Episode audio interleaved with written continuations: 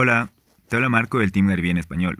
En el episodio de hoy vas a escuchar a Gary en distintas situaciones hablando de las 4 cosas que necesitas implementar en tu estrategia de redes sociales si quieres captar la atención, mantenerte relevante y tener éxito en Internet en este 2021.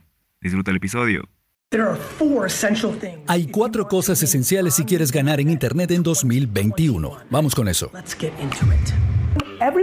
Todo el mundo está súper obsesionado con esto, va a seguir existiendo. No importa si va a seguir existiendo. Ahora mismo es la radio, va a seguir existiendo. Sí, no, ¿qué importa? Dime dónde está la atención de todo el mundo, las calles, dónde está subvaluada. Un momento para aclarar. Cuando dice subvaluada, infravalorada, ¿qué es? Atención. Atención. Mira, lo que yo llamo atención subvaluada o subvalorada o infravalorada, influencers de Instagram. Tomamos 300 millones de gente en Estados Unidos, les pides que vendan esta botella de agua, tuvieran un presupuesto ilimitado. Si tuvieran $1,000,000, ¿cómo lo usarían? Creo que 90% de la gente haría un anuncio, un comercial de televisión o pondría una valla. Y es un desperdicio, ¿no? Lo que yo haría con mi dinero es que se lo daría a un montón de influencers en Instagram, haría 1 o 2 super videos para Facebook, 3 minutos y listo. Y es lo que están haciendo grandes corporaciones, ¿no? Como Nike o como hicieron conmigo, me usaron para a los influencers, ¿no? Claro, porque cuestas menos de lo que vales y te pueden conseguir. Claro, igual que yo, mi libro vende 100,000 copias en una semana, yo les estoy generando dinero. Me dan un avance de $3 millones, estoy feliz. Los uso como si fueran un banco. Tú usas Adidas como si fuera un banco. Te dan ese adelanto. Exactamente, eso es todo. Exacto, te uso como un banco. Exactamente, eso es lo único que importa. Lo que yo hago es que a mí me importa. Únicamente me importan ellos, la gente en esta pantalla, ¿ves? Miranda, solo me importa King David, solo me importa Nicholas, solo me importa ellos, solo ellos, porque ellos son los únicos que importan, ellos son los árbitros de la atención. Y por eso les doy tanto amor, por eso les doy todos mis consejos de negocios gratis, porque quiero ser más valioso para ellos que ellos para mí. La atención subvaluada, que cuesta menos de lo que vale, para mí es como, por ejemplo, el Super Bowl en Estados Unidos cuesta $6 millones y yo creo que está súper subvaluada porque 100 millones de personas van a ver tu comercial, tu anuncio. Sin embargo, creo que un comercial normal en la televisión está sobrevaluado porque se asumen cosas que no son reales, GRP y ratings que yo sé que no son reales, ¿no? Con sentido común. El alcance orgánico de Facebook era lo más genial del mundo y ya ni siquiera existe. Ahora es un producto para hacer publicidad.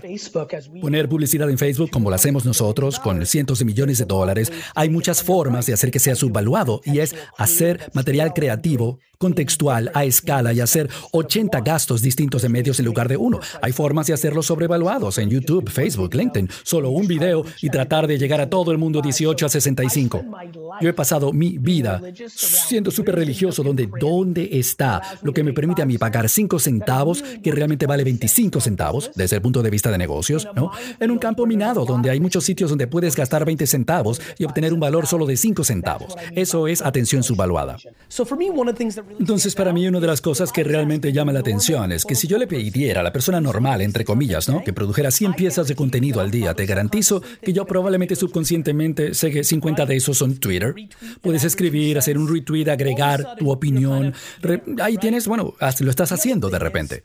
Entonces, lo otro es, yo no creo que la gente entienda lo de documentar versus crear, ¿no? La gente cree que tienen que tener a DRock o a Jason siguiéndote. Es, por ejemplo, tomar una foto. Ok, sacar una foto. Yo veo contenido aquí mismo. A lo mejor esa es mi fortaleza, ¿no? Yo veo contenido en todo. Creo que deberías tomar una foto de nosotros hablando ahora, ponerla en Twitter y decir, oh, estoy haciendo esto con Gary Vee ahora. De hecho, lo hice.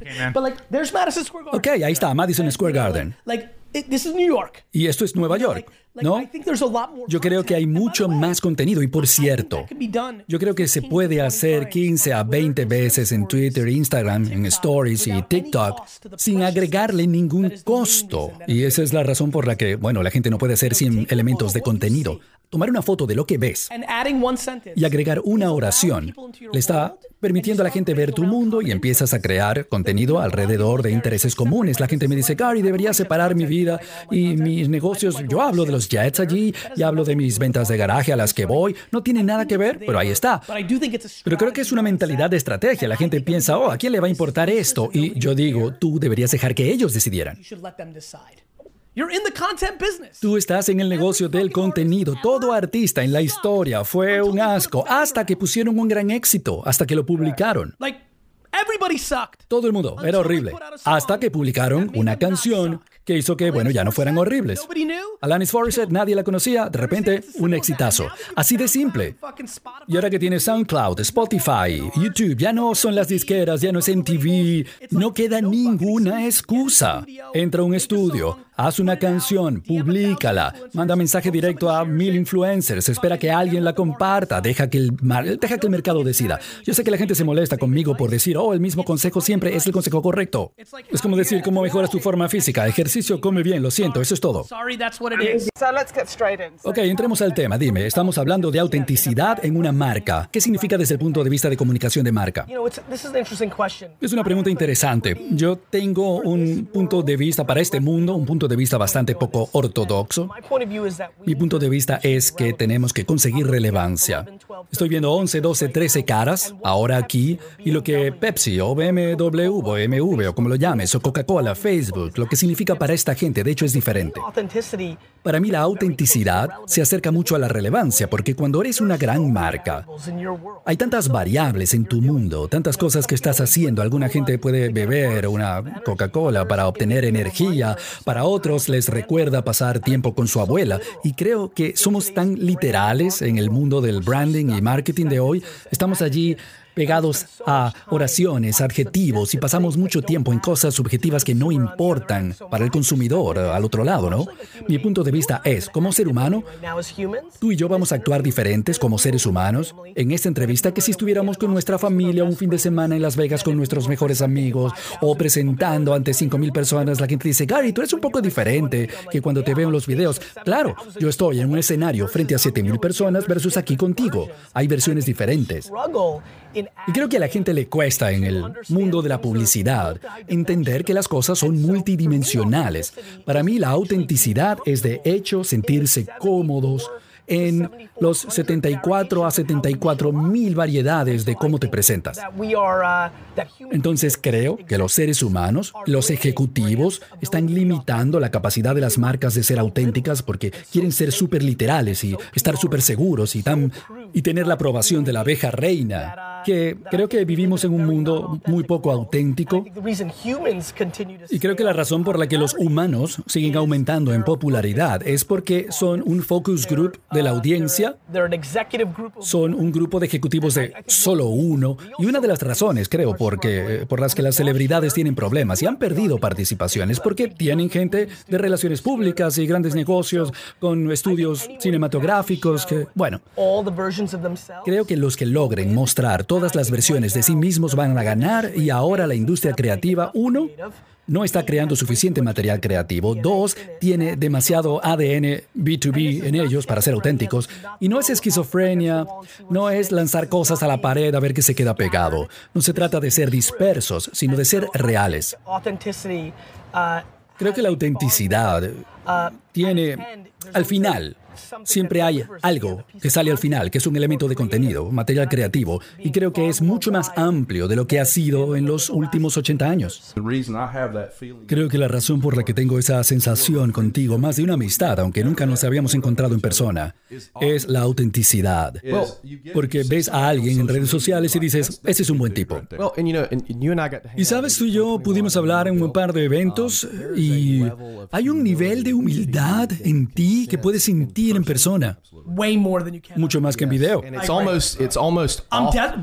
Y por cierto, perdón por interrumpir, yo estoy como desesperado de encontrarme, conocer a todo el mundo, porque de lo que hablas, yo estoy seguro de que no sentiste eso cuando estaba hablando directamente contigo, sino cuando me viste trabajar con el salón en mi estado natural, prepararme para salir al escenario. Yo sé eso de mí.